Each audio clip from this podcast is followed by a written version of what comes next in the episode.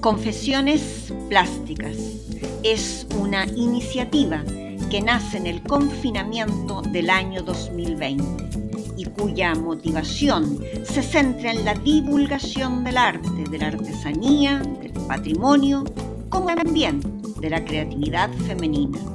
Esta idea se muestra por medio de un formato podcast. Ahora, en su segunda temporada, Confesiones Plásticas asoma como una iniciativa que quiere poner en valor a mujeres creadoras, transgresoras, luchadoras y apasionadas, mujeres que a través de la materialización de sus ideas, creatividad, inteligencia y sensibilidad humana han transmutado por medio de sus obras. En el mundo actual, donde la disputa y la violencia se apoderan del día a día, es el arte y la creación de estas mujeres quienes nos pueden rescatar dando nuevas miradas, inquietudes y sobre todo siendo referentes para otras mujeres, jóvenes, viejas o niñas, pues su creación y su arte nos trascienden.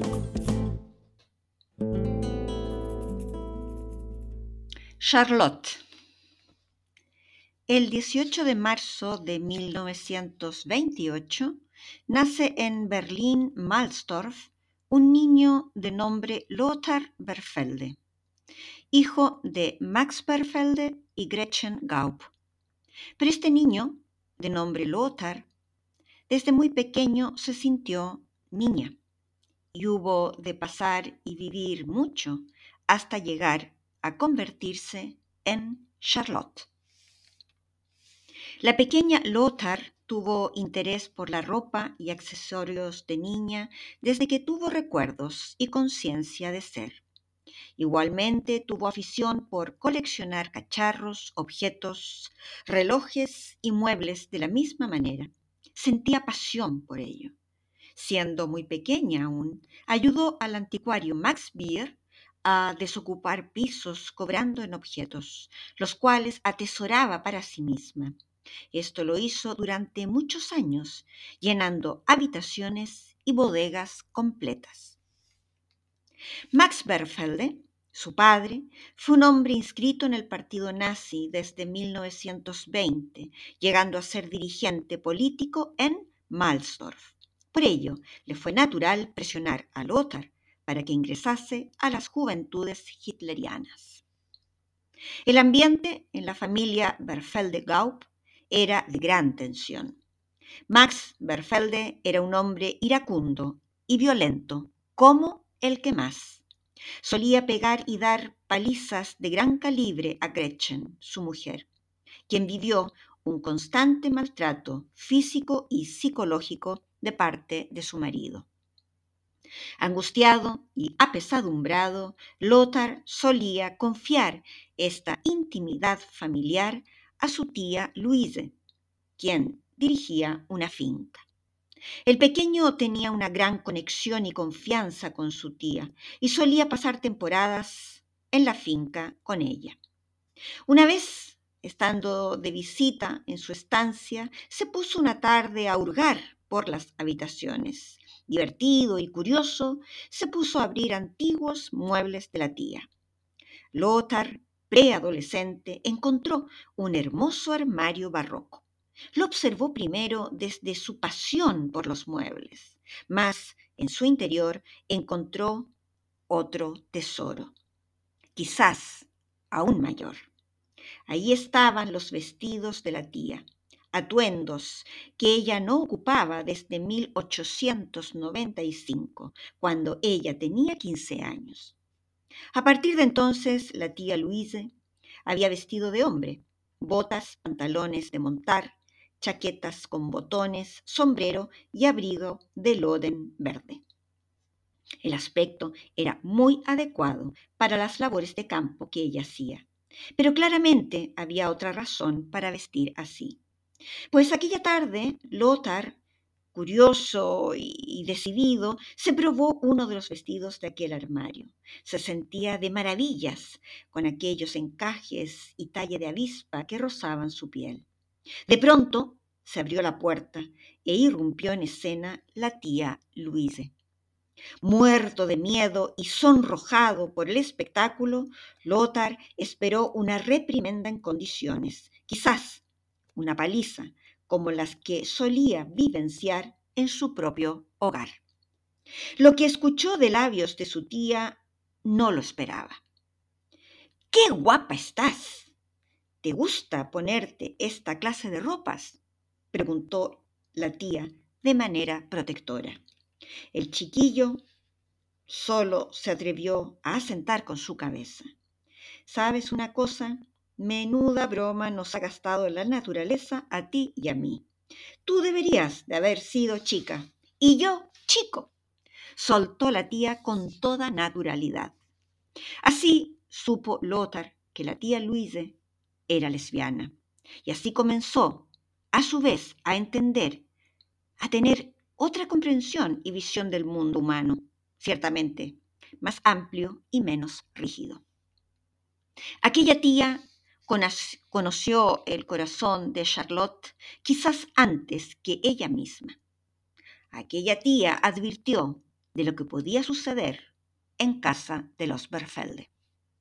La agresividad de Max había llegado a tal punto que la madre de Lothar se decidió a hacer abandono del hogar. Fue entonces cuando Max Berfelde amenazó a su hijo con un revólver para que tomase la decisión sobre con quién se iría a vivir, si con su madre o con él. La amenaza subió de tono. Lleno de pánico y de miedo, Lothar esperó la noche y golpeó a su padre con un rodillo en la cabeza, mientras éste dormía, dándole muerte. Seguramente Lothar recordó la advertencia que le hiciera su tía Luise. Abro comillas. Como vuelva a pegar a tu madre, le dijo una tarde, tú agarra una silla, arráncale una pata y atízale con ella hasta que veas que no da señales de vida. Prométeme que lo harás. No tiene derecho a seguir vivo. De lo contrario, acabará con todos vosotros. Cierra comillas. Lothar había comprendido que su padre podría matar a la familia completa, madres, madre, hermanos y a él mismo. Luego de pasar unas semanas en el psiquiátrico, el Tribunal de Berlín lo condenó a cuatro años de cárcel en una correccional en 1945, cuando Lothar alcanzaba los 17 años de edad. Tras la Segunda Guerra Mundial, Lothar fue liberada y comenzó a vestirse entonces con ropa femenina y se convirtió en Lötchen. Comenzó salvando objetos domésticos de las casas bombardeadas después de la guerra, otros objetos también de casas de los judíos detenidos o deportados durante el Tercer Reich o de aquellos que habían huido de la DDR, República Democrática Alemana. Guardaba aquellos objetos que consideraba tenían un valor histórico y que, bueno, tendrían alguna importancia. Lothar vivía de la venta de muebles. De su enormísima colección, y digo enormísima, pues de esta surgió en 1959 el Gründerzeit-Museum. Este museo lo abrió en 1960, luego de muchas penurias y pesares, en una finca construida en 1815 en el barrio oriental de Berlín-Malsdorf. El museo consta de 11 salas completamente amobladas según los años que van desde 1870 a 1900. El museo destaca por muebles de diseño industrial, hornos de hierro fundido, relojes de pie y espejos. Todos esos muebles, objetos, decoraciones y relojes fueron salvados, rescatados y restaurados por las manos y por la sensibilidad de Charlotte. Esta mujer luchó por la conservación del Gutshaus Malstorff, que estaba amenazado de derribo, logrando su uso sin pagar alquiler. Ella, con sus propias manos, a punta de sierras, martillos, lijas, más mucho conocimiento y amor por los objetos, hizo la restauración. Ella fue una conservadora de museos, sí, pero sin sacarse el mameluco de obrero. Su labor fue sencillamente extraordinaria. En 1960, cuando se termina la primera etapa de la restauración de la casa, abrió el Museo de Objetos de Uso Diario de fin de siglo. También salvó la última taberna de Berlín, la conocida Mola Kretze, logrando que se conservara en su totalidad, reconstruyéndola absolutamente igual en el sótano del museo. Dicha taberna había logrado cierto prestigio y fama en el ambiente del cine, de artistas y gays. Hoy por hoy, el Gründerzeit-Museum contiene la mayor y más completa colección de objetos de aquella época de la historia europea. La pasión de Charlotte por los objetos, por el arte, su inmensa sensibilidad, pero también su capacidad para resistir la adversidad, han hecho posible que exista tal museo. En los años 90 surgieron dudas sobre la biografía de Charlotte y nuevamente hubo voces disidentes sobre su trabajo y su persona. Se ponía en duda de que ella hubiese salvado de la destrucción el Schloss Friedrichsfelde y la casa señorial, señorial de Dalwitz Hoppe-Garten. Sin embargo, han aparecido documentos probatorios que dan como veraces los relatos de Charlotte. También se han puesto en duda sus métodos o formas para hacerse de objetos de las casas de los judíos deportados o de las casas de judíos que huían de una Alemania oriental hacia la de Occidente. Solo decir que Charlotte tenía entonces 16 años también se la señaló como colaboradora informal del Ministerio de Interior. Se cree que es probable que von Malstorff fuera chantajeada por el servicio Stasi. Eran tiempos rudos y complejos. Sin embargo, nada de ello, nada de estas dudas vertidas sobre Charlotte, mermó la pasión y la obra legada por esta singular mujer. Al fin y al cabo, todos los seres humanos estamos hechos de luces y de sombras. El punto es que haya más luz que oscuridad. Uno de los hechos violentos que vivió Charlotte sucedió en 1991. Un grupo de neonazis atacó violentamente una fiesta que se realizaba en el interior del museo e hirieron a varios huéspedes. Esta aguerrida mujer había mencionado su interés de abandonar Alemania debido a las amenazas y en 1997 se trasladó a Suecia. Más, el Estado de Berlín compró el museo y se reabrió el mismo año. En 1992 se le otorgó la Orden del Mérito de la República Federal de Alemania única orden que entrega Alemania a personas que destacan por sus logros en áreas políticas, económicas, culturales, intelectuales y de trabajo voluntario. En 2002, Charlotte von Malstorff falleció de un ataque al corazón a la edad de 74 años durante una visita a Berlín.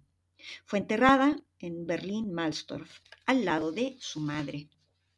Von Malstorff logró mucha estimación debido a su trabajo como fundadora de una de las colecciones más grandes de objetos y muebles de entre siglos, también por haber sido un travestido y masoquista confeso, también por su denuncia a la persecución de los homosexuales del Tercer Reich y de la RDA. Todo ello hizo que algunas asociaciones quisieran hacer un monumento en su honor cuando se cumplía el primer año de aniversario de su muerte. Los organizadores querían que la placa dijese, Charlotte Malsdorf, yo soy mi propia mujer. Sin embargo, los familiares se opusieron e impusieron otro texto.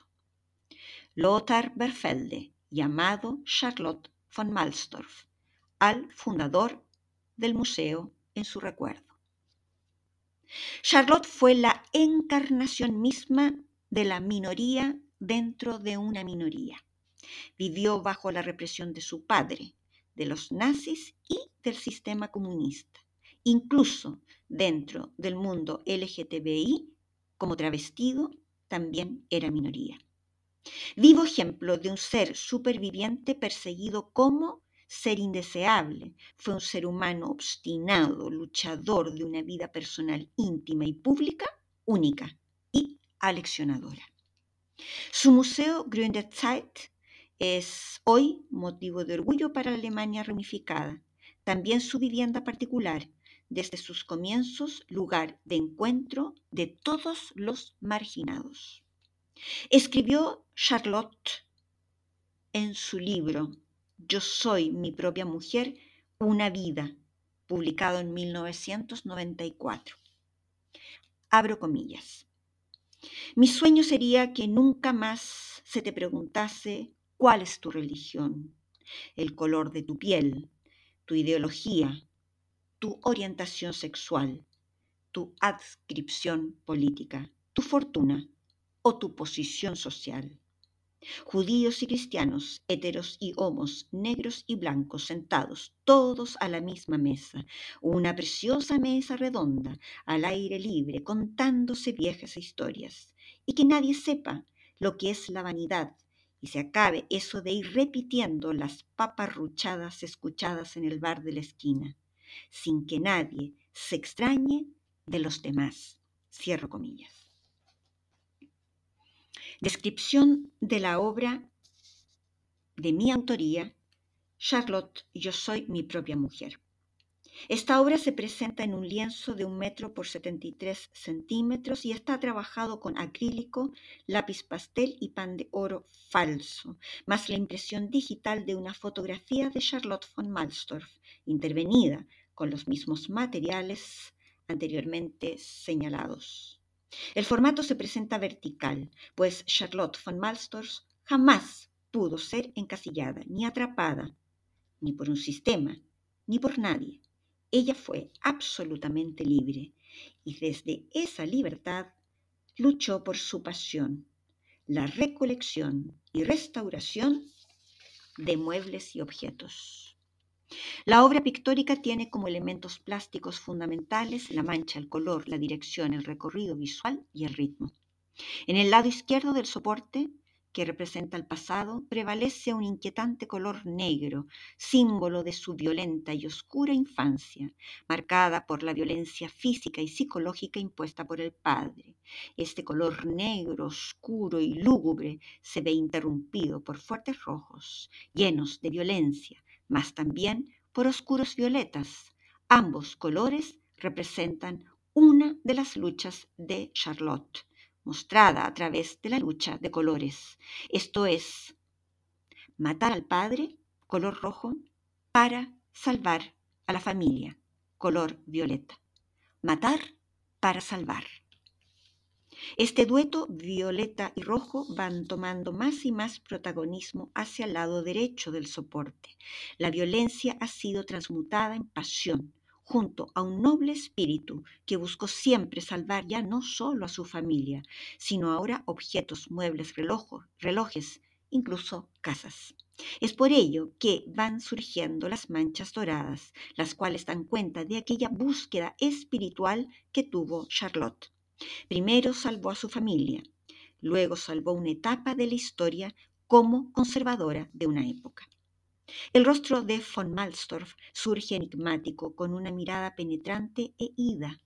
Junto a su rostro, su mano, fuerte, llena de poder y de fuerza, atributos característicos de su temple y de su carácter, con los cuales restauró, reconstruyó y puso en marcha un museo completo. Esa fuerte y enorme mano, casi pétrea, coge una delicada tacita Ahí hay un dualismo fascinante, la fuerza y la delicadeza puestas al servicio de la estética y la restauración de lo más fino y delicado. El rostro y la mano de Charlotte, más la tacita, forman un ritmo de tres. a la vez que un triángulo, el trinaquio, la Trinidad, la perfección, la fuerza y voluntad en su mente, el talento en el quehacer de la restauración en la mano y esa tacita que representa el amor hacia el objeto.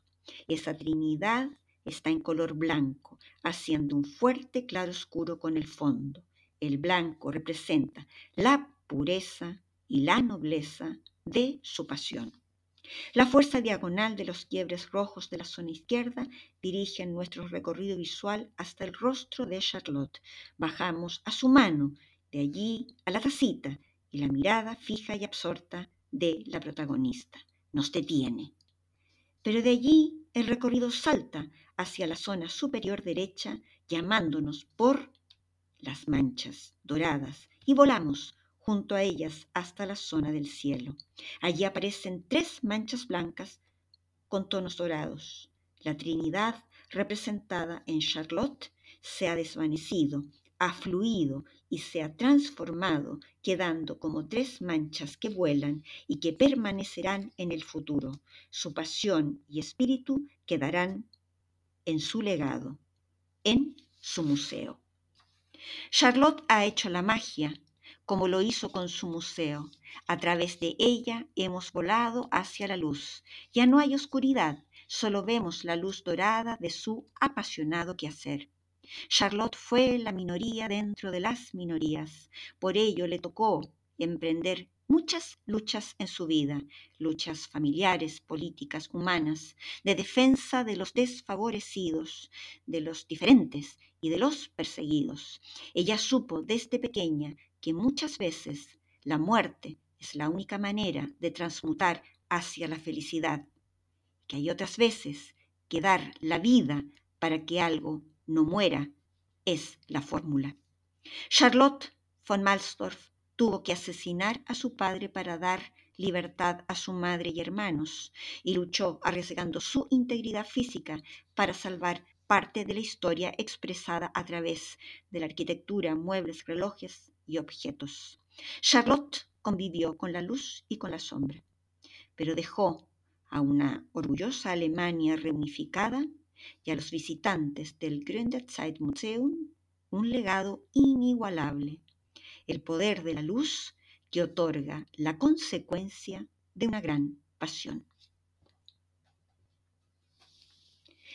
Quisiera dejaros como regalo de Navidad la bibliografía que me ha servido de inspiración, motivación y sustrato biográfico e histórico para realizar estos siete capítulos de la segunda temporada de Confesiones Plásticas. Por si alguien se entusiasma en leer estas tan apasionantes vidas y legados. Gabriela Mistral, Poesía Religiosa, editado por Pro Cultura. Locas Mujeres, de Gabriela Mistral, editado por Libros del Ciudadano. Niña Errante, Cartas a Doris Dana, publicado, editado por Lumen. La rebelde Gabriela, de Matilde Ladrón de Guevara, editado por Araucaria. Agua Viva, Gabriela Mistral y la Juventud, de Virginia Vidal, editado por Teixido. Juana Inés de la Cruz o Las Trampas de la Fe, de Octavio Paz, editado por Fondo de Cultura Económica. Mujeres Silenciadas de la Edad Media, de Sandra Ferrer, editado por Punto de Vista Editores. Historia del arte con nombre de mujer, de Manuel Jesús Roldán, de Editorial El Paseo. La señora de la pintura, vida de Sofonisba Anguisola, una pintora en la corte de Felipe II, de Daniela Pizzagalli, de Editorial Versimuel. Marieta, el efecto Matilda, de Eva Hernández, publicación de La Opinión de Murcia. Artemisia Gentileschi, la pintora que fue violada y que se vengó haciendo arte feminista en el siglo XVII, de Irene Hernández Velasco, especial para BBC Mundo. Mujeres Olvidadas, de Ángeles Caso, editado por el Círculo de Lectores.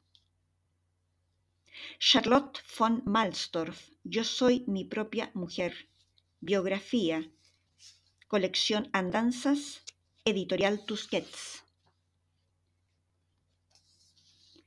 Después de este regalo que os he dejado, solo me queda desearos la mesa soñada por Charlotte von Malstorff, que se llene de personas, independientemente de sus partidos políticos, de su sexo, su género, su orientación sexual, su raza, su color y su bolsillo. Feliz Navidad. Nos encontraremos a través de este medio en enero de 2022, si el universo lo permite, con una tercera temporada de Confesiones Plásticas, pues otras magníficas mujeres creadoras están tocando la puerta para que las desolvidemos.